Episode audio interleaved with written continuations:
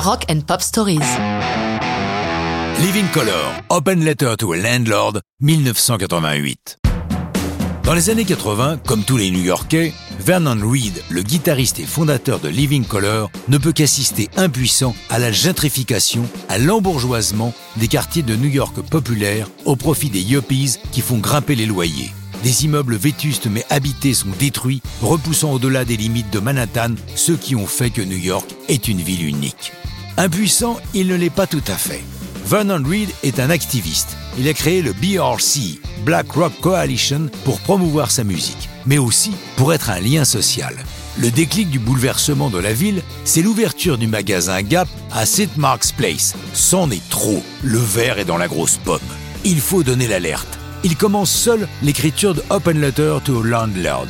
Mais il bloque sur le texte. Écrire politique ou social n'est pas un exercice simple. Il demande un coup de main à une membre importante du BRC, la poétesse Tracy Morris. Elle nous raconte J'étais très actif politiquement à l'époque, donc Vernon s'est dit, elle est poétesse et activiste, la personne idéale pour m'aider sur cette chanson.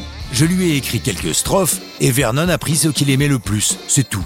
Mais ce qui a été très sympa, c'était d'entendre Corey, Corey Glover, le chanteur de Living Color, c'était donc d'entendre Corey chanter ce que j'avais écrit. Moi qui suis terrorisé à l'idée de lire mes poèmes en public, j'ai trouvé ça génial. Produit par Ed Stasium qui a travaillé avec les Ramones ou Talking Heads, la chanson bénéficie dans les chœurs des voix de la famille Fowler, Bernard, Fred et Muriel.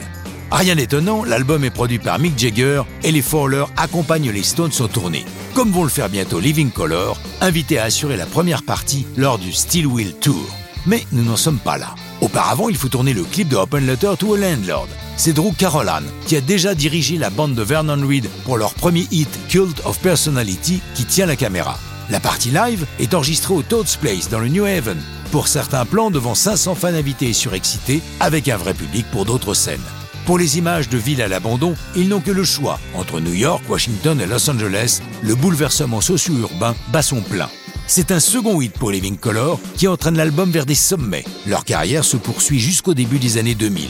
Quant à la poétesse Tracy Morris, elle est devenue professeure à l'Université de Pennsylvanie et à l'Institut Pratt à Brooklyn. Et ça, c'est une autre histoire avec parfois du rock'n'roll.